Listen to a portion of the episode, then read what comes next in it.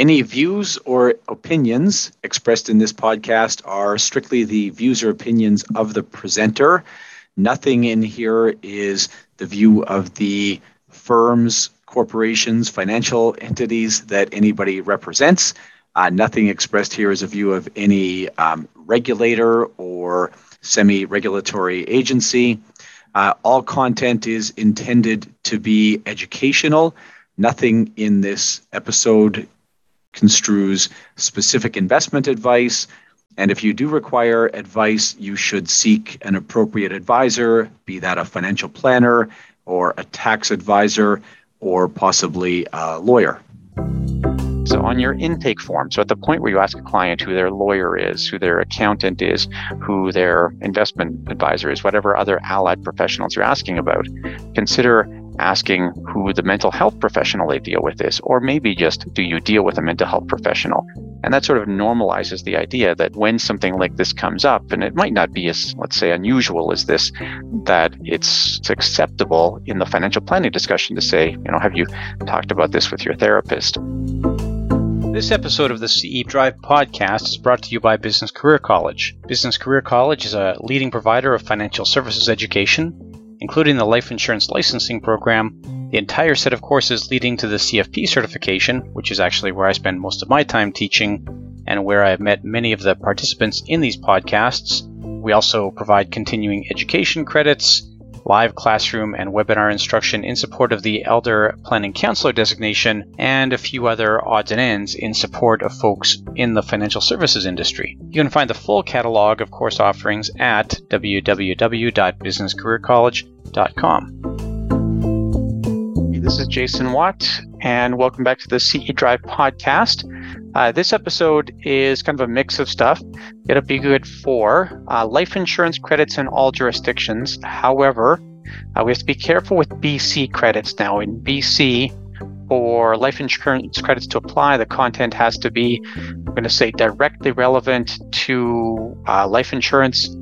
So I'm going to suggest that if you're in BC, you're only going to use this episode for a 0.5 life insurance credit It'd be good for one life credit and no ANS in Alberta, and then life credits in all other jurisdictions. We could for a financial planning credit with FP Canada, an IAS credit with Advocis, a professional development credit with IIROC, and an MFDA financial planning process credit. The uh, episode here is kind of a, a mixed bag. Uh, we're going to have, first off, the last chunk of my three part recording. So I recorded three parts from the Institute of Advanced Financial Planners conference, and the first two filled one episode. And then I recorded about 40 minutes of content from the Financial Therapy Association conference, and that's going to fill the bulk of this. So it's a one hour episode, um, but from two different conferences. I hope that works out okay. I'd be interested to hear. This was how I could optimize the number of credits, which is my primary goal, of course, along with learning. Um, so I hope that this works out nicely for your credits. Okay, the uh, object, um, if you look over my shoulder, my right shoulder here in this vicinity, you'll see the harbor, the old harbor at uh, the Ville de Quebec, the Port of Quebec, or City of Quebec, I guess, the harbor at uh, the Harbor of Quebec. Um, and that will be the object for today is the Quebec Harbor. Thanks very much, and enjoy the two um, the two part uh, series here. Thank you. I'm back at home now, having come back from the IFP symposium, and I'm going to now talk about uh, day three. And then there was a little bit on day four. We had just a half day, which uh, I thought was a nice way to run it because people time to get home and all that good stuff. Although it doesn't matter if you're flying to Edmonton, as it turns out, if you're flying to Edmonton from Ottawa, your direct flight leaves at 7 p.m. So, so our uh, first speaker was, and I think this is uh, something that we all have to work on. We can all work on. I'm sure some of you are critical of my presentation skills as I'm talking here. Um, uh, Professor, sorry, Dr. Andrea Wojnicki, and she talked about uh, some communication tips in sort of rules of threes so she had a bunch of rules of threes. And as an example, she talked about building a way to do intros where you start with the present, this is who I am, talk about the past, something you've done in the past, and you talk about the future, something that you're aspiring to do. So, for example, I might say, I'm Jason Watt. I train financial advisors. I have helped over a thousand people get ready for their financial planning exams. And we are building a capability for Quebec based advisors to get continuing education credits via a podcast. So that might be a little bit um, wide in terms of its scope, but it's uh, that's present, past, future. Um, and she had lots of stuff like that, lots of sort of rules of threes. I really like this presentation, and she was a really solid presenter. Um, if you're looking for uh, somebody to speak at a conference, again, uh, uh, Dr. Andrea Wojnicki, um, well educated. She has evidence to back up what she's saying, and um, and I like these sort of rules of threes, those mnemonic devices. I find it very helpful.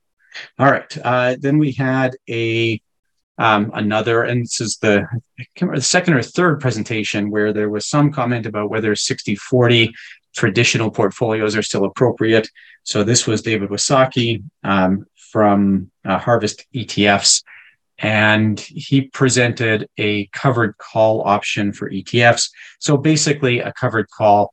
This means you own the underlying, so you own the security. So I might buy shares of, just for the sake of argument, Bank of Nova Scotia, and then I hold those shares and I'm going to then sell calls on those shares. And the idea here is you typically want to sell a call that is um, out of the money far enough that it's not likely to be exercised. So you would get the revenue from selling the call, and then the call expires, and you're still holding the share of Scotia. Um, the risk there is that if Scotia has a great quarter, if the earnings report comes out or something else happens, wherein Scotia has a great quarter, then the call buyer, the call holder, is going to exercise and they're going to be able to buy your shares of Scotia from you, and you're going to miss out on that big opportunity for big growth. So the idea with covered calls is typically that they sort of smooth out your returns. Um, it's almost like reverse insurance um, in that you're collecting a premium now, so you're collecting a little more premiums, um, but a big event isn't going to benefit you as much. Um, so you get more sort of regular income, but you miss out on those big gains. And he talked about doing this in a sort of uh, hedged way, wherein they never have more than 33% of their position um, exposed to covered calls. And uh, I get that. Um, I'm not a huge fan myself of covered call strategies. I find that they um, often look good on paper, but we know the reality here is that a lot of gains in securities happen sort of all at one time. Uh, so when you talk about you know bank stock, maybe it's a little smoother, but lots of securities um, have really really volatile um, gains, and the problem there is you're going to miss out on the the best days. So uh, I don't know. I get it. Um, and I guess if I was looking for, oh, and the other thing that was advantageous here, the one thing that I think is worth noting that might give me pause and might, if I had the right kind of client, make me um, use this kind of concept, um, is that it is a way to generate capital gains in a non-registered portfolio. So for the um, investor who's passing their money over to somebody else to let them run the money, uh, the taxation on covered calls in a non-ridge portfolio is capital. So you do get that um, lower inclusion rate. Um, I don't think that I like it as a replacement for bonds, though. Um, you're not taking the volatility off the table like you would be with bonds. Okay. Uh, next, we had um, one of my favorite presentations of the entire session. Uh, this was Doug Runchey. Uh, for something like three decades, um, Doug ran the income security programs um, for Western Canada. Um, he retired, and I didn't know this. I, have actually uh, emailed with Doug back and forth before, and I had his partner, um, not at DR Pensions Consulting, but uh, his partner at the CPP Calculator website, uh, David Field, was on this um, podcast back in season two. Um, and that's a great interview. Go back and listen to David, and he knows all the nuances of CPP.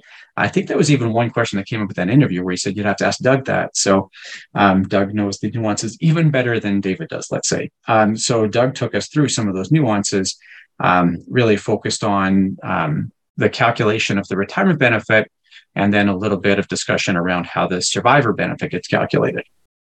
And I found it um, quite interesting. Um, the one uh, technical detail that I picked up on here, which I did not realize, was that while CPP has a 17% low earnings dropout period, um, QPP, it's only a 15% low earnings dropout period. So, a little subtle difference there and entirely appropriate because we were in Quebec. So, um, yeah, excellent session.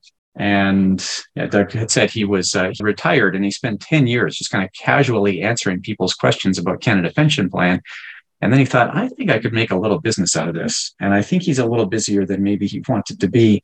Um, I find lots of advisors who will email and have their clients get a consultation about their specific um, CPP questions from Doug. And I do encourage it. I've seen some of his work and it's always really good. He does a good job of substantiating um, whatever uh, recommendations he makes. And again, he knows the numbers so well, and he presents them in a way that makes sense to your sort of um, average client. Okay. Um, we then moved on to um, a couple of other short presentations, but the next big presentation was Ben Felix from uh, PWL. I already talked about the fact that I was so happy to get to meet Ben the day before, and he on stage was exactly what you hear on the podcast. Um, very data intensive here. Um, level presentation, like he understands his material, he knows exactly what he's doing, and I quite enjoyed this. So nice, uh, nice to get to see Benjamin present in person. Um, there's lots here, and I'm not sure how far I can go with this. I'm not Ben. Um, but essentially, what he talked about here was that we have a professional responsibility to employ modern um, portfolio management techniques. And a lot of what's happening uh, from an academic perspective is based on what happened in the 1950s and 1960s. And he made the point that a lot of the research that showed up in the 70s, 80s, and 90s is not being properly um, represented in how portfolios get built. And he sort of pointed to the difference between the original capital asset pricing model, which really relies on a single factor. So the single factor here being volatility um, in terms of your um, uh, assessment of risk, of investment risk. And he talked about now, um, at least his firm, I know they use a five factor model. This is the dimensional fund advisors model. And this is where you're taking a lot more factors into account. Now, this has gotten a little bit muddied um, and if you listen to Rational Reminder, you'll hear this that you know the sort of universe expanded to maybe 300 factors and now is contracting again there's a recognition that there are fewer factors than that so um, it was quite good quite interesting and he said you know at least we have this ethical responsibility to recognize this now curiously on his most recent episode of the podcast with him and cameron um, their guest came on and said in fact there's an argument there to be made for CAPM still being valid. So the, the old single factor model. So um, I'm not saying one is better than the other, or whatever the case is. But I think the point here is that under both our professional responsibility with FP Canada, as well as our KYP obligations under the client focused reforms, there has to be some ability to explain why you're using the asset management model you're using. So if you're using a purely passive if you're using factor based, if you're using active, if you're using indices, whatever it is you're using, uh, how does that fit with that client focused reforms? And I, I really enjoyed the presentation again. And um, it was kind of funny because we'd seen a whole raft of active managers and then um, you know this big promotion for uh, an index strategy anyways uh, although you could argue that uh, factor based does have an active component to it so i don't know um, we broke into uh, the breakout rooms following that. And I went into Aaron Klug's presentation. Um, he's Epilogue Wills. And I really enjoyed this. Um, he went through just a nice uh, foundational breakdown of what is required to make a valid will and really why um, an online will meets those criteria. And he did a great job too. And this is something I really appreciate of talking about when an online will is not appropriate. So, and I talked about this on a previous episode. I know I talked about uh, getting my kids to use a different online will service to do their wills, and you know, only there's one that maybe should have should go see a lawyer, but realistically, they're not going to. They haven't even done the online will yet. Uh, but the others, you know, they they are well served by the level of complexity and the price uh, of an online will. Um, yeah, it was uh, it was quite good, and Um, I just would mention here my learning on this one. Um, so in British Columbia right now, and I know that uh, I know which company is doing this, but uh, British Columbia is the only province right now, and they're in a trial for this that is accepting um, electronic documents as wills. In any other province, if you take your will and scan it and have an electronic version of it, it's not valid. But in British Columbia, you can have an electronic will really from front to back. Um, as I understand it, it could be docu-signed, and as long as we can show that the witnesses were properly there to witness that docu signature, um, then we're okay. So um, Aaron did talk about that a little bit, but he didn't go into uh, sort of tons of concepts around data and so forth. He really focused on the requirements for a will. So, you know, will is um, signed by the testator, great, and witnessed by two witnesses. Those things work, and those things work for online wills as much as they do for um, offline wills, paper wills. There we go. Okay. Um, so that takes us to um, Saturday. And Saturday morning, we kicked off with another uh, one of my favorites, another great presentation here. I, I, know I keep saying that, but there was so many really top notch here, and that was Terry Ritchie. And uh, Terry, um, he's uh, some of you'll know him from Cardinal Point. He was the MC for a bunch of the event. I think I mentioned that previously, and uh, just a great MC, super gracious, um, just kind of funny, like on a kind of low key level. Um, I, I, thought he was a great presence on stage. Great, he knew everybody in the audience. Just super guy. Um, I was really happy to get to meet him. Um, anyways, uh, Terry went through kind of I'm going to say current and hot topics uh, for U.S. clients. He specializes in that cross-border area, um, so cross-border concerns. And there's not a lot of big new news here. Um, but I can never see enough of this. It, it's so complicated, and everything is just, you know, it comes down to knowing the intricacies of U.S. Uh, versus Canadian considerations, knowing where withholding tax applies and where it doesn't.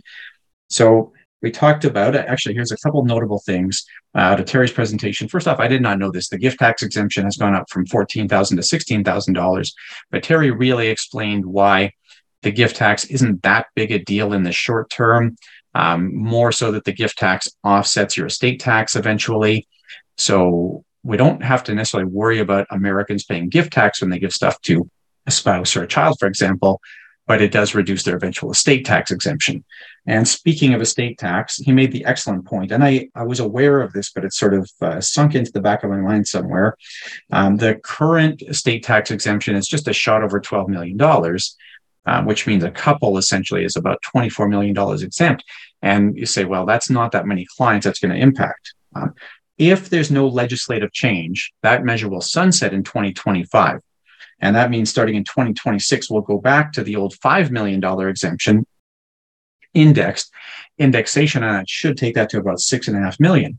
So you might be planning around a 24 ish million dollar exemption today, but really maybe it's safer to plan around a $13 million exemption. We'll see what happens. And it depends on the, the will of governments and so forth to, uh, to make some change there.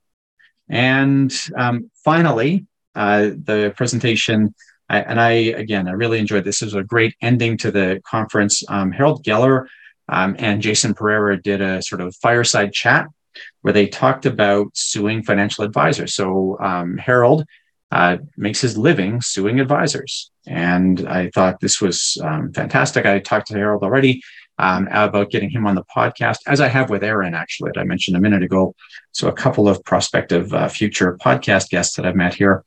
There was so many good things here, um, but I'm going to go over a couple things. So, he talked about when an advisor gets up on the um, on the stand and testifies, or in uh, their deposition, says, that there are no conflicts of interest. Okay. He said, when he hears that, that's like that's like gold for him. He knows then that he's going to be able to dismantle whatever argument that person is making. He said there are always conflicts of interest in these cases. So it might just be compensation, uh, but he pointed to plenty of others. And he and I had a brief offline conversation about this afterwards. And I'm going to get him on here to talk about this. But you know, we talked about intergenerational conflicts of interest, for example. So when you're dealing with mom and dad and you're dealing with the kids, is there a conflict there? And I've always thought that there was. And, you know, I asked him, and I don't want to put words in his mouth here, but I'm going to say, I think he agreed with me that there's almost certainly a conflict there. And he made the point that's not a reason not to do things. It's okay to have a conflict of interest, but you have to be very clear in that conflicted situation that everybody understands what's happening. What FP Canada requires here is that you would disclose that in writing to the client. So you would disclose that in writing to the client, and the client discloses that, comes back to you and says, Yeah, I'm okay to proceed with that conflict of interest. Perfectly fine. Um, he talked about the value of family meetings. Again, uh, I love to hear this because I like to talk about family meetings as well as having um, so much value. So, just a ton of good points that came up here. And I thought it was a, a wonderful ending to the conference. So, thanks very much for following along for that. Um, I'll be going back next year. Uh, again, it'll be in Edmonton in September of 2022. So, I'd love to see you there. And I learned a ton, and I believe anybody who attends would have a ton of learning opportunities as well.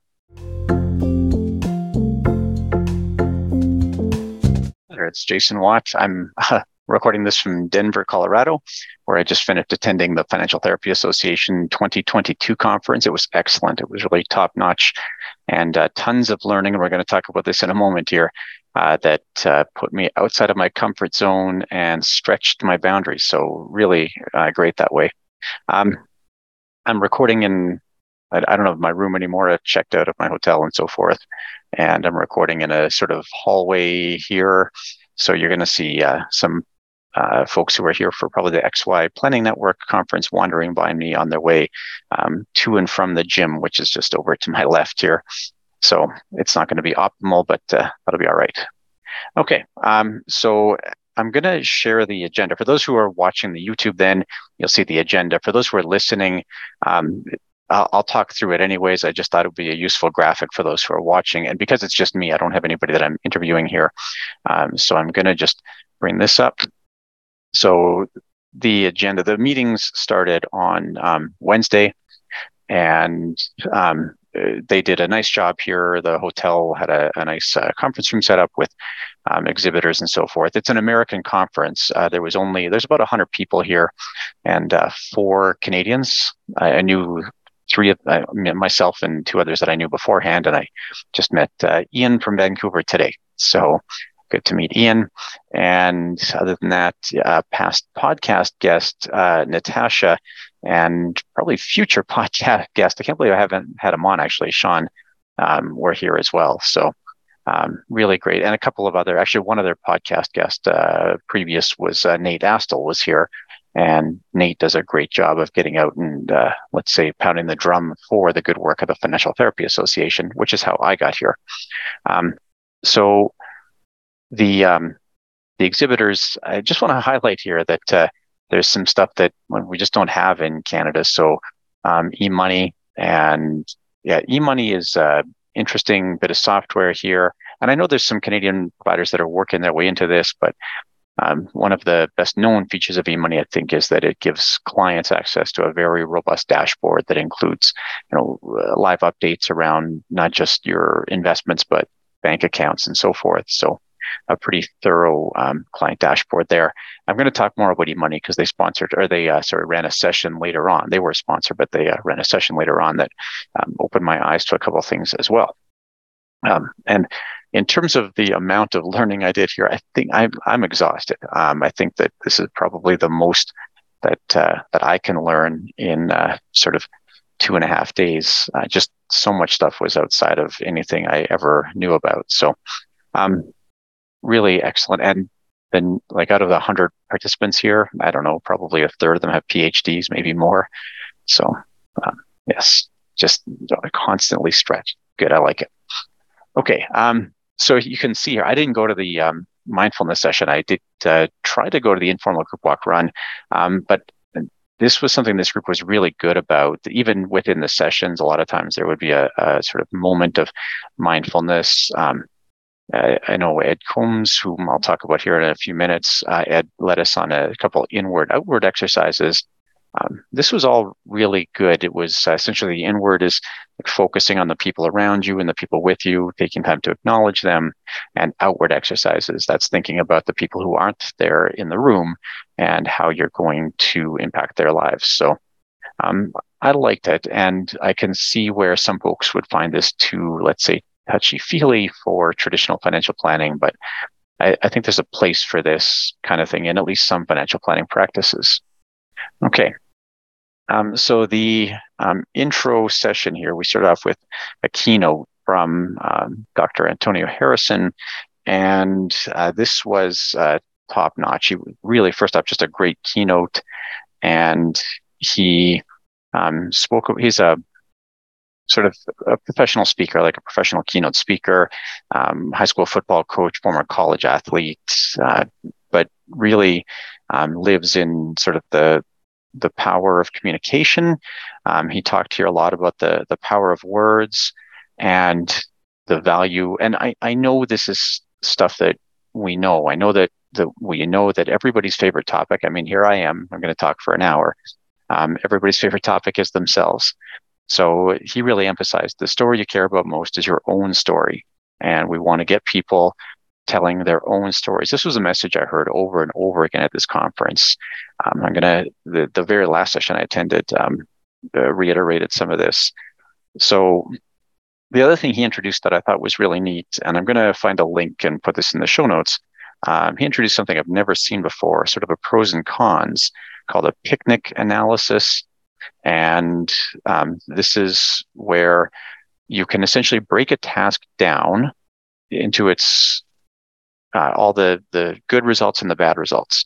And we do this then picnic. That it's three um, sort of uh, trade offs here, but essentially you're breaking every item on the the list here into every result. So you look at what all the results of taking this action are, and you can see whether it's going to be um, positive, negative, and so is it going to have good results or bad results?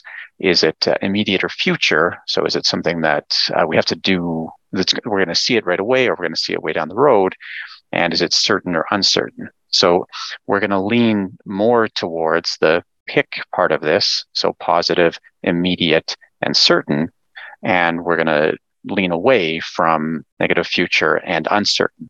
So this is your um, picnic analysis and very cool. So the, the idea is that somebody's more likely to do something if we get positive, immediate, certain, and they're less likely to do it if it's negative, future, and uncertain.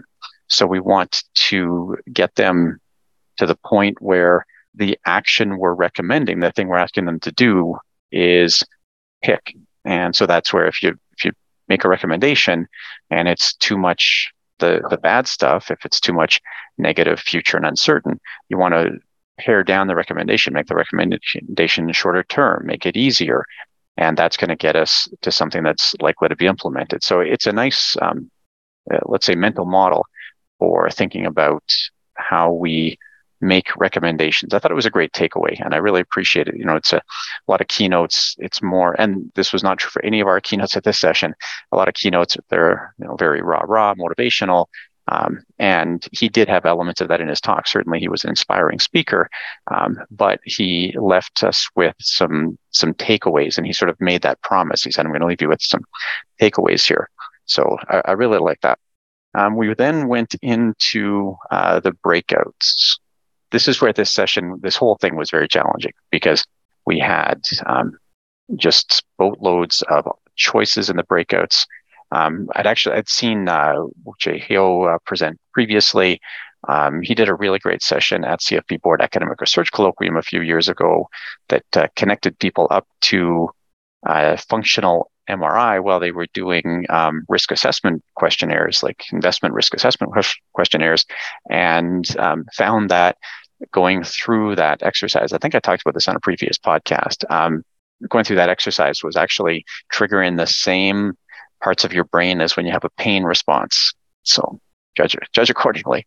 All right. Um, then we got into the session I actually attended, though, was the next one, the unbanked status of Black households. Um, and as much as it shows uh, John Grable and Kristy Archuleta presenting here, it was really Kimberly Watkins that did most of the presentation. Um, and this is a interesting topic, and I find um, American schools do a lot of this kind of research. They, there's a sort of wide acknowledgement that you know there are differences for Black households in terms of financial outcomes, and a lot of work to uh, get to an understanding of that. Um, and in in this session, we saw um, an estimate, and I think this is probably pretty good um, estimate here that for an unbanked household, that is somebody, somebody who doesn't have sort of a lifelong relationship with a traditional financial institution.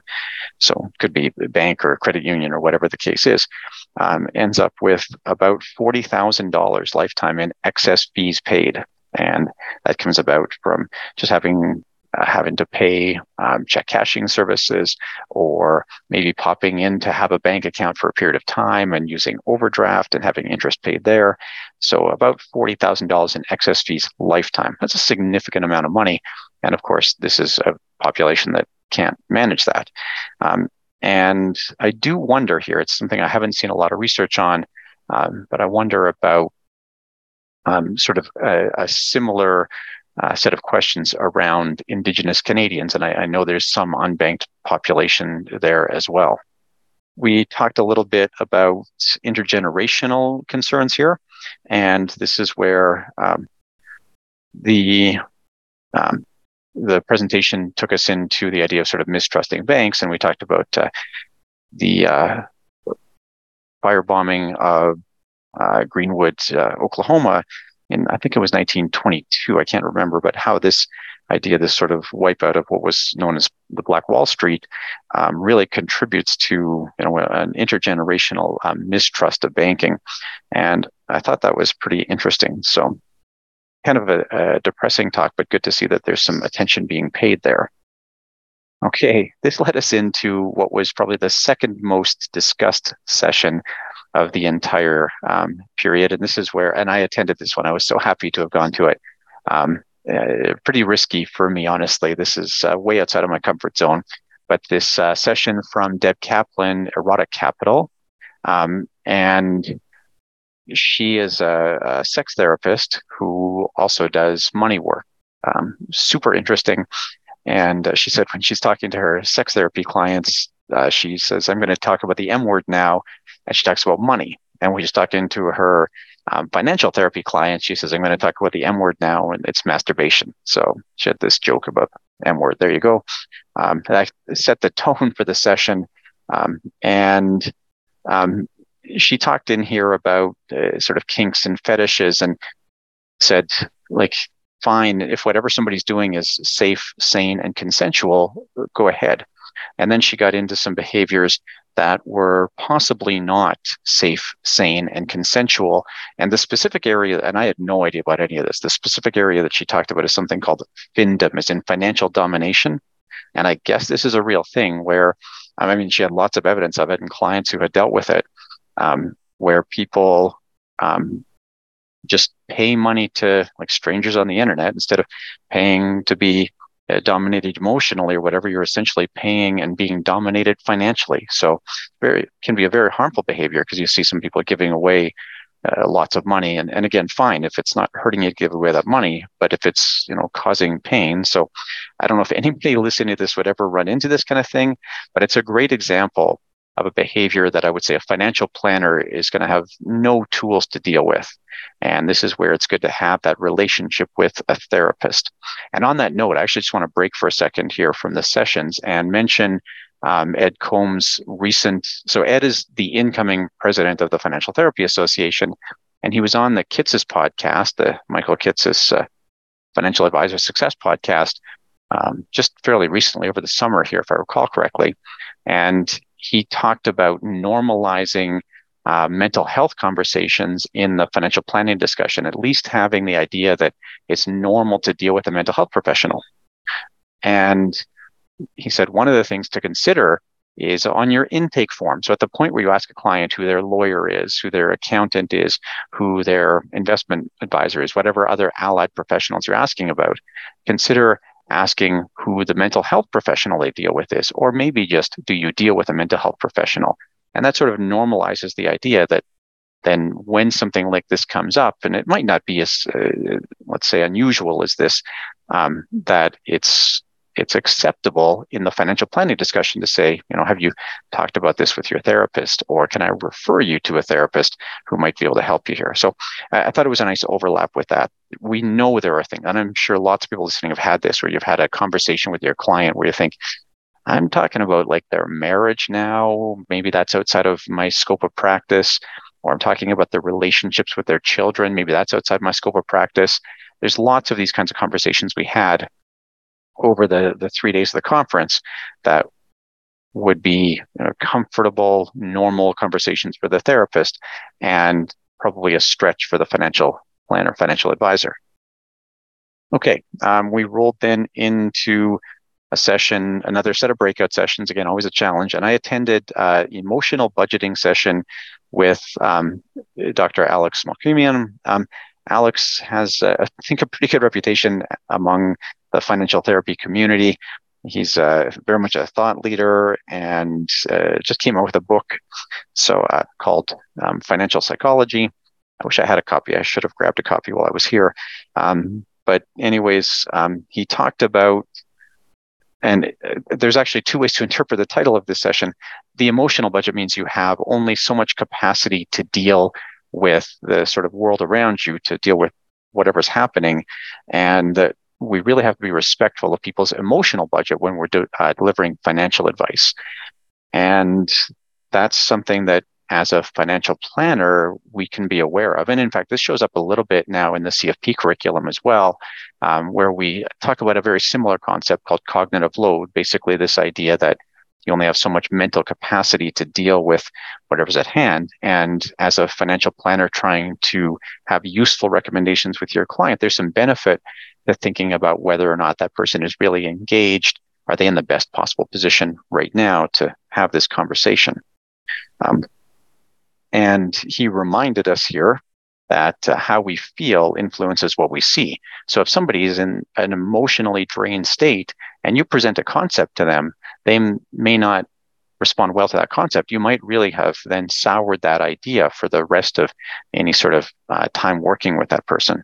And that's something else that we saw a lot of in this conference. Um, this idea that there really is a burden on the financial advisor, financial planner, financial therapist that when the client doesn't respond well, that it, we should really look inward, look at how we've delivered that advice, look at how we built the relationship, look at the foundations for it, look at the environment in which we delivered. And instead of saying, you know, it's the client's fault that they didn't take action, is there something that the planner or advisor could have done differently or was you know was everything that that you did perfect? So were you delivering advice in you know bite-sized chunks so that person could understand using language they could understand? Was the advice delivered in an environment where that person was likely to to take action? So um, lots there and really that was a recurring message through the whole conference. Okay we then rolled into um, poster sessions. These are sort of people who submitted papers or ideas and maybe the research wasn't all the way there to be able to present in the conference, um, but still interesting ideas. And I spent a fair bit of time talking to Professor Betz-Hamilton here, Axton Betz-Hamilton from South Dakota State, and she had two papers here on familial identity theft. And this was an interesting one. And I think I had just this morning that I attended the session, um, listened to a podcast from Hull on Estates. And if you've listened to me previously, I recommend Hull on Estates. And they talked about a case in which a, um, and I'm maybe not going to get the facts exactly right, but it was a fairly recent Ontario case. A fellow had won the lottery, small lottery, about $77,000. It was a lot of money for him and his family, but not a lot of money, you know, compared to a lot of lottery winnings. Um, he died soon after. Um, nobody informed his bank that he had died, and his mother still had his debit card and apparently knew his PIN. His mother was immobile, but his sister would drive his mom through the ATM. So they would go through sort of, you know, as many times as they had to, to $500 at a time to clean out that $77,000. And the question here was whether the sister was liable for that. And the courts determined that she was. So I found it interesting. It was a, you know, a concrete example of this familial identity theft, sort of pretending to be somebody in your family uh, to steal their money. I see some of this as well with my pro bono financial planning clients. Um, there's some overlap here with uh, human trafficking, of course. So, um, and we heard some of that in um, our recent episode on human trafficking as well. So, um, lots there. And um, again, not something that maybe you would expect to see in a financial planning engagement. But when you get into clients who have reduced capacity issues, or even maybe somebody who has full capacity but reduced mobility, like my wife right now, no driver's license, and you know maybe you have somebody gives away their debit card in a case like that, or gives away a credit card. Okay, then we got into the session with Rich Kahler um, rescripting money scripts. So um, a lot of you, and I've used this actually as an item at the beginning of an episode before. Uh, Rich is one of the authors on the very well-known book. I think probably a book everybody in the session had read. Um, called uh, Financial Therapy Tools, Facilitating Financial Health, I believe. And this is really the book where he, um, it's not where he introduced money scripts, that was done in an earlier paper, but this is the book where the idea of money scripts is really fully fleshed out and he talked about um, sort of where he's at with thinking about money scripts. Um, and this was an interesting session. Um, he reminded us here that whatever money scripts we have are written internally in response to external stimulus. And he put us through this fairly difficult exercise wherein um, he had us uh, visit our money scripts. And this introduced something that I wasn't really aware of in therapy. I've not, I've, I've I've engaged in therapy here and there over the years, but I've never been a, a regular um, sort of consumer of therapy. And he got into um, this family therapy, this systems finance, uh, systems therapy concept, which basically takes the thing that is sort of I'm going to say problematic here. I don't know if that's the right word, and you treat that like a separate person. So for me, for example, um, I if I do the Klontz money scripts inventory, um, I'm going to rank fairly high on the workaholism scale. This might not be a surprise to you. I'm in sunny Denver on a Saturday afternoon recording a podcast when I should be out enjoying the sights of the city. Um, but there you go. Um, so he talked about these um, this money script and you know i have to think about you know in this sense i i'm asking my workaholism where it came from i'm thinking about this consciously and you know trying to sort of give that behavior its own personality um, pretty tough exercise pretty interesting and I can see the benefit of this kind of thing. I don't know that that's something that if I were a financial planner, I'd want to get my clients trying to do. Um, we we actually had a session the next day. I'll talk about later on here with, um, Dr. Kahler, where he he went through a, a, real like we we got to see a live therapy exercise, and uh, yeah, he definitely has some tools in his toolbox that I would probably never have. Okay, uh, on to the second day then, and I'll just start with our keynote for the second day. This is Professor uh, Todd Kashdan, and he talked about um, the power of, I'm going to say curiosity here. He had sort of three themes in his message, but the biggest takeaway I had was about curiosity. So he talked about diversity, courage, and courage and curiosity. I, I like the diversity perspective here. The idea was that, you know, we think about diversity maybe in terms of diversity of race or diversity of background or diversity of gender. Um, but he talked about diversity of your, let's say, um, desire for new experiences. He sort of picked on folks in the room that were, um, you know, a little more dull in the the choices they would make versus people who would go uh, engage in risk-seeking behaviors. And said, you know, have you ever thought about diversity in a team that way? It's good. I I don't know how much applicability there is in a sort of small financial planning practice for that. But I thought it was a neat take on diversity, that it's, you know, diversity of opinion, diversity of desire for experiences. That, that was pretty good.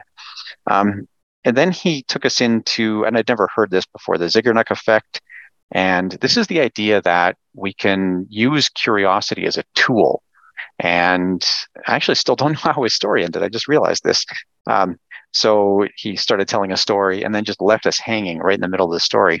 And twice since then, somebody has said, I'm going to tell you how the story ends, and they still haven't. So I don't know what went wrong there. Um, but, anyways, the idea here is that we can get somebody thinking usefully about a concept by you know not always finishing the idea sometimes helpful here to to leave somebody hanging a little bit you know just think about like successful tv shows like who shot jr if that's helpful or who shot monty if that's maybe more your speed um, and this idea that we can really get somebody engaged and working with us if we can use that bit of curiosity. And that goes against something our sometimes our natural tendency, which is that we want to have completion in every meeting. We want to make sure that we get every idea out.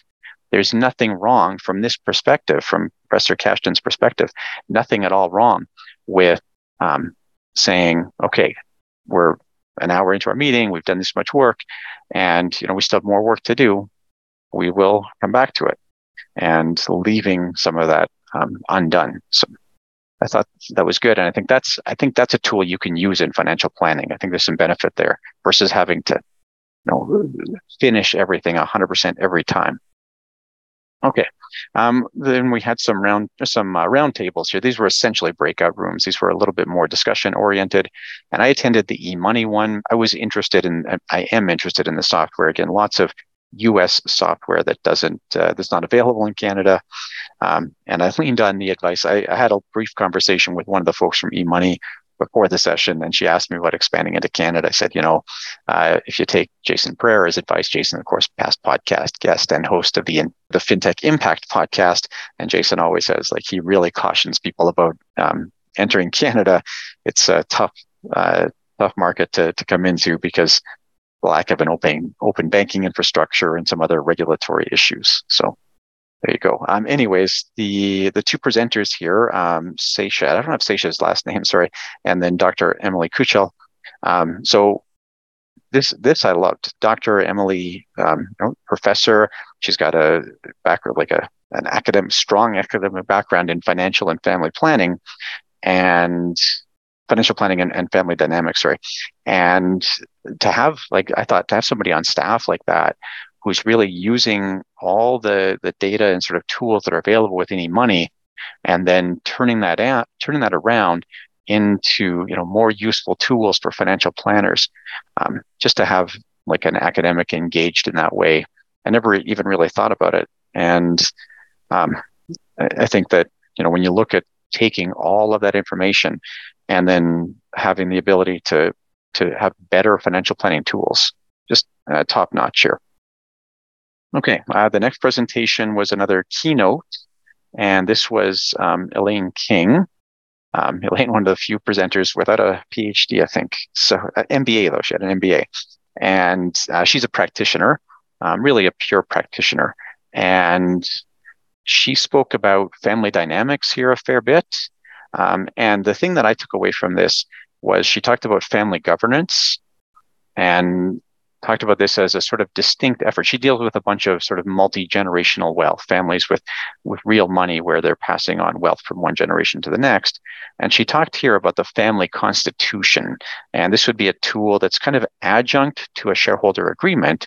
So the family corporation might have its shareholder agreement and we might have you know trust documents governing how trust assets are handled but the family constitution is more of a document that explains themes around how the family deals with money and transition and how decisions are made. So it's not a legal document. It's more of a, you know, here's best practices. Here's how we're going to conduct ourselves. Here's what we're going to do for meetings. Um, this was very interesting. And uh, those of you who heard me talk about family meetings, this is like that family meeting idea uh, really amplified substantially. So I enjoyed that talk. That was a an interesting talk, and again, just something a little bit different from what we would normally think about. Okay. Um, I then attended a breakout session here with Dr. Preston Cherry. He's the outgoing president of the Financial Therapy Association. And this was really about the classic personality traits. So um, he used Big Five. You've heard me talk here before about Big Five. And see them here. So it's OCEAN. OCEAN is the the um, acronym for our Big Five. We got openness, conscientiousness, extroversion um, or extroversion, agreeableness, and neuroticism. And the idea here is that everybody's going to represent somewhere on a scale. There's a bunch of free tests you can do to see where you sit, and this has become the the widely accepted standard for personality testing. Uh, there's a lot of sort of um, pseudoscience around this, but this is where we see some actual. Um, well, this is this is what gets used in science. So this is interesting. You know, Dr. Cherry is both a practitioner and an academic and a volunteer as well, and um, he talked about um, how these personality traits show up. And he did talk a little bit about sort of the characteristics here and what characteristics um, lead to what behaviors. But more so, he talked about this from the practitioner's perspective. So he he actually does a brief assessment, a short 20 question assessment. I think maybe 10 questions, a short assessment, anyways, as part of his pre screening with clients. And then he knows when the client comes to see him, um, roughly where that person sits on these ocean scales. And he says, and he's, you know, he's done this for years. He's used to this. He says he uses that then to influence how he uh, deals with the client, you know, once they start into conversations. And it just seems like another good tool to have in the toolbox.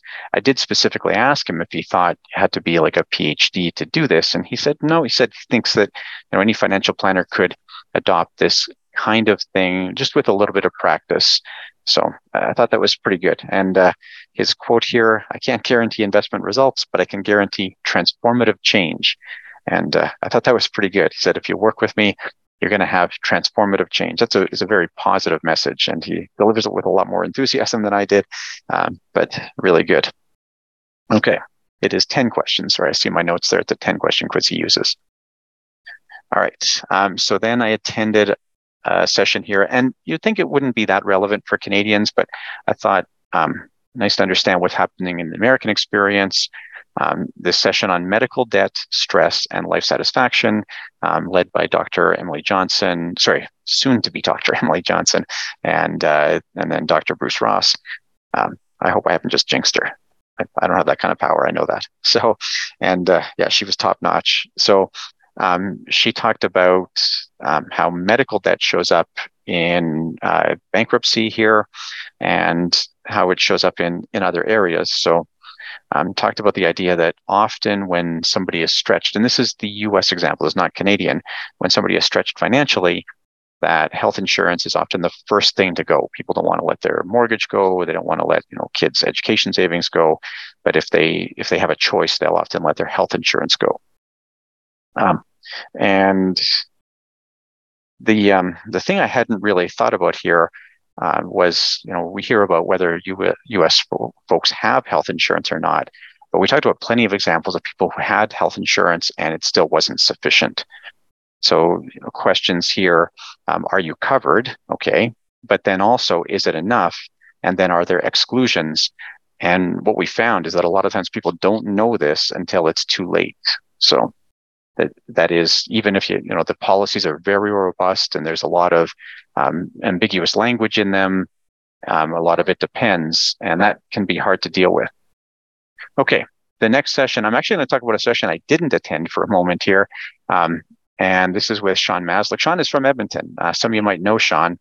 And he if you listen to his podcast uh, the most hated f word you know that he occasionally has this musician on their root hub and what'll happen is Root Hub listens to the whole interview Sean does with his guest, and then like on the fly, it's super impressive. Um, composes a, a song about whatever financial concepts they've talked about. Um, and so Sean brought Root Hub along, and I guess it was like almost the whole conference attended this one instead of the um, the medical debt conference session. So, uh, you know, good for Sean. He really filled the room and got a lot of good energy going. Um, I heard tons of people talk about how much they enjoyed singing and really how like how can we do more of this kind of thing. And I think this is great. I know that Sean really loves the idea of making finance more fun.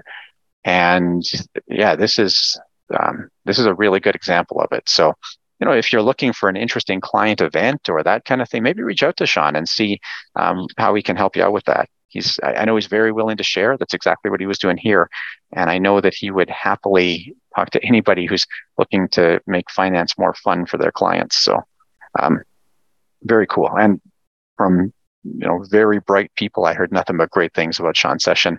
I do have some FOMO about not having attended it, but here we are. All right. Um, so then we had um, Rick Kahler, um, as our Rich Kahler. I, I, sometimes by Rick and sometimes Rich. I know this. It was a little confusing. Anyways, uh, Rich Kahler, and he basically he just played a video in this session um, of him actually delivering um, this internal family systems. That's IFS, internal family systems um, therapy. And this is sort of what I talked about in the earlier session where, you know, I had to address my workaholism. Well, he had somebody here who had a, a specific spending problem. This person was spending money in a place that was making them uncomfortable. They knew they were spending too much money there. And you like this was financial therapy really right at the coal face where um, he you know he had thoughtful questions he really asked questions that got the you know the other like he he hardly did any talking probably maybe 10% of you know a 45 minute presentation was him talking and virtually everything else was either silence and there was some good you know uncomfortable silence here and then the the patient or client talking was you know most of the other 90% it was it was so good this way and you could see that you know she was really and it was a real session. She you know she had her permission to record and share it and um, this really for me emphasized where there's a clear distinction between financial therapy and financial planning. Because he was asking questions you know about getting her to talk to her inner child and uh, talking about you know the specific events from her childhood that led her to this kind of spending.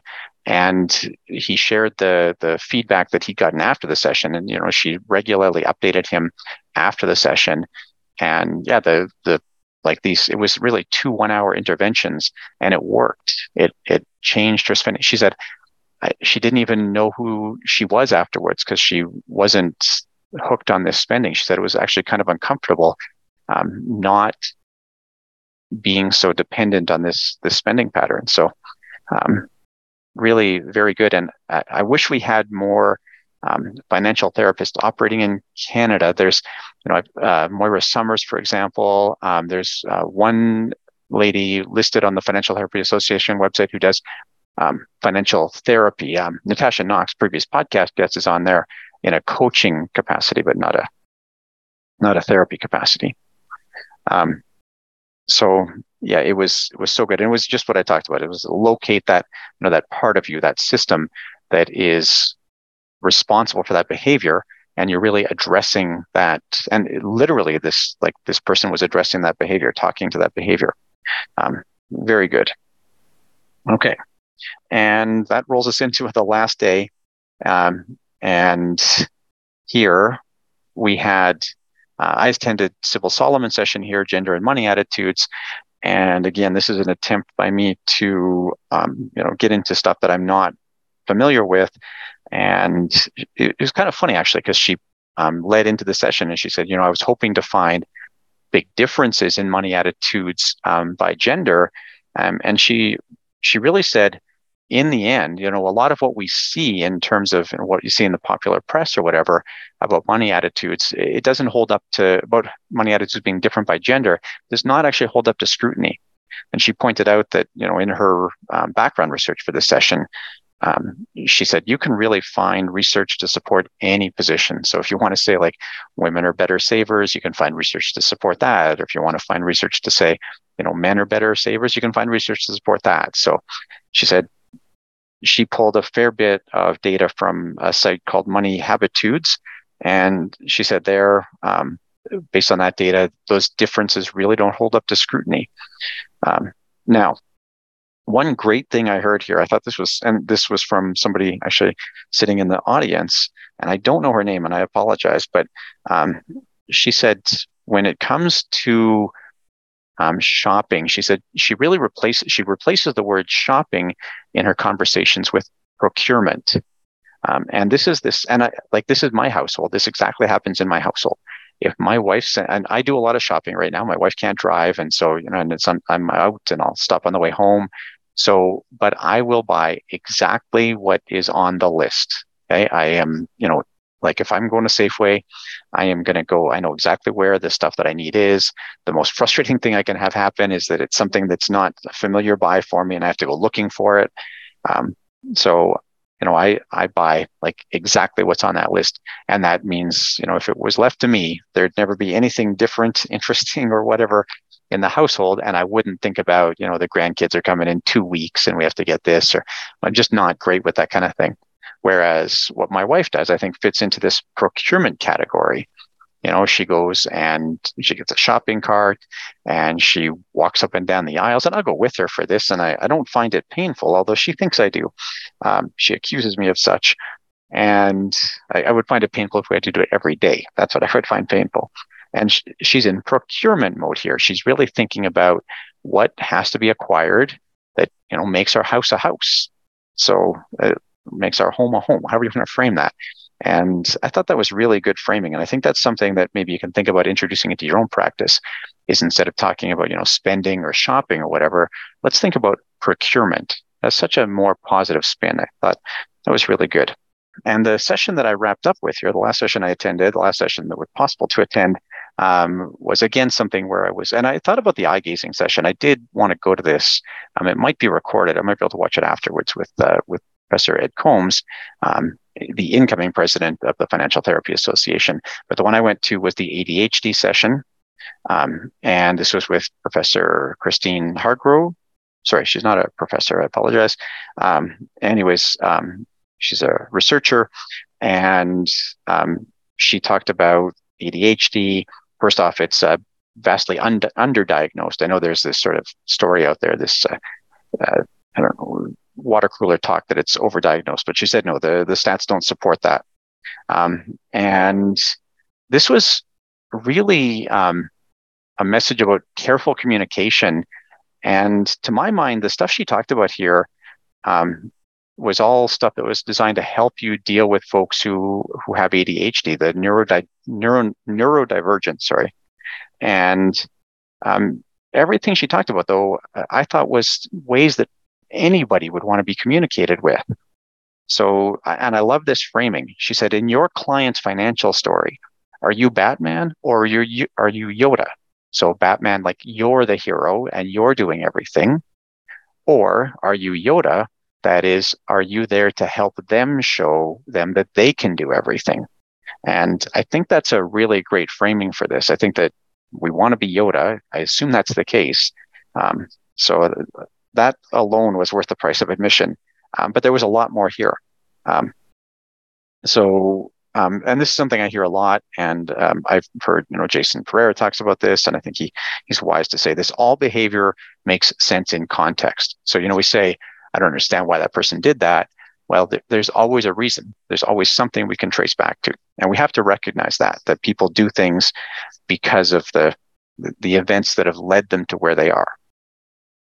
Um, she pointed out, and this is something that shows up in Moira Somers' excellent book as well, Advice That Sticks, that when we make a recommendation, that we want to pay attention to what she called the invisible steps. So, you know, we take it for granted that, you know, you make a, like go talk to your banker and talk about, you know, when you're going to renew your mortgage. And I just write down one step, talk to your banker. But really, there's a whole bunch of stuff there. There's, you know, you have to book an appointment to talk to the banker. You have to, you know, find what information you have right now about your mortgage. You have to then go and sit with that person and have an actual conversation about the mortgage. You want to make sure that when you do it, you're in a good frame of mind. So that's what she said here is call out those invisible steps. Make sure that when you give that advice, you're giving the advice in a way that that the person is actually most likely to implement it. It's, you know, if you make a recommendation that's not that doesn't include those invisible steps and that person doesn't follow up on it, well, what's it worth? And and who's that on then that they didn't follow up on it? So I thought that was great. It, it was advice for uh, folks with ADHD, but I really think it applies to everybody. Um, she talked about interventions here, um, that interventions need to be at the point of performance. And this is where it's not, again, it's not good enough just to say, you know, go and meet with your banker. We have to make sure that if that person's had a hard time with that kind of activity, that we are there at the moment of performance, that that there's tools in place. And you know, you're not going to be there in the meeting with the banker, but that you're making sure that that person is you know ready that they have the right tools at hand at the right time here um, and she talked about something that uh, might get you kicked out of your office but she said when you're you know struggling with uh, with a concept uh, verbalize it say it out loud and i know some people like to do this i hear this in exam prep classes sometimes where people say i wish i could talk through the exam And you really can't do that. But you know, she gave this example. She said, when you're struggling with um, executing a concept, you're you know um, procrastinating. The pocket out say, future Jason will be grateful. So, um, future Ian will be grateful, and then you'll get that thing done. I don't think Ian has this problem, but um, you know, future Peter will be grateful. Good, and um, we want to then expect setbacks. Setbacks are a sign of uh, a positive change. Um, if we don't have setbacks, there's no pain, there's no change happening there. So be ready for those setbacks. So um, that was the whole conference. And I really, and sorry, that was uh, Christine Hargrove. I don't think I mentioned her name. Um, but really, on the whole, we emphasized a lot of things that I hear in presentations where we're talking about client communication. It just makes sense. We are responsible for helping our clients implement the steps that they have to implement to make their lives better. That we can communicate to them in a way that's most likely to, to have them implement those steps and to recognize as well. And this for me was a big takeaway from this session to recognize as well that we are not therapists, that the financial planners and financial list, financial advisors listening to this are not therapists, and that we have to recognize then where we have to pass that client over to that mental health professional. And I think having awareness of that and really being comfortable with being able to do that. And I shared that tip from Ed earlier, that idea of, you know, gathering information early, who's your lawyer, who's your accountant, who's your mental health professional. And that normalizes that idea that there's that linkage between, you know, emotion and money. And, you know, I think that if you just frame it that way, like a client, do you think there's emotion in how we treat money, you know, everybody's going to recognize that there is. So, all right. Thanks very much for uh, joining me and enjoy your continued studies. Uh, the number for today's episode is four. The number is four. I hope you'll join me again in two weeks when I have the final conference of the very busy part of the conference season. There's still the Financial Planning Week conference, which will have happened, I believe, by the time you watch this recording. Um, but the um, final uh, conference that I'm attending in this busy round of conferences is the CFP Board Academic Research Colloquium. Uh, I really enjoyed the conference. I've already attended since I uh, am recording this, and you'll hear um, lots of, I think, useful uh, discussion in that episode. So thanks very much, and please do join us again in two weeks. Enjoy your continued studies.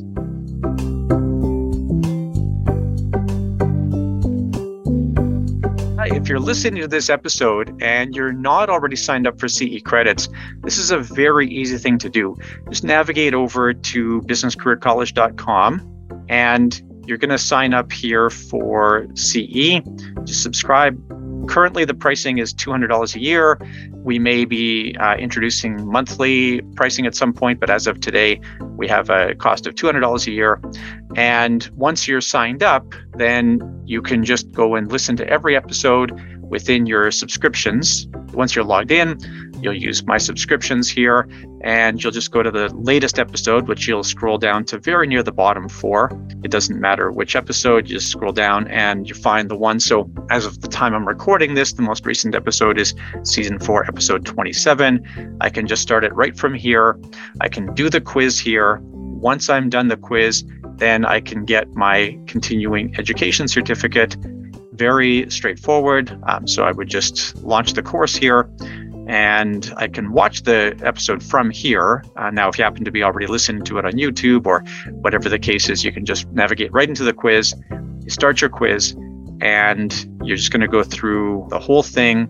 And then at the end of it, you'll be able to see your certifications. So we're going to bring up uh, designing small group products. We bring this up and we click on wall certificate, and that's going to give me the CE certificate I need in order to maintain status wherever I happen to uh, need CE credits. So I really do encourage, I know that uh, out of our regular listeners, about 40% of you are listening to the episode for CE credits that's about 60% who you know, are listening out of general interest or whatever it is.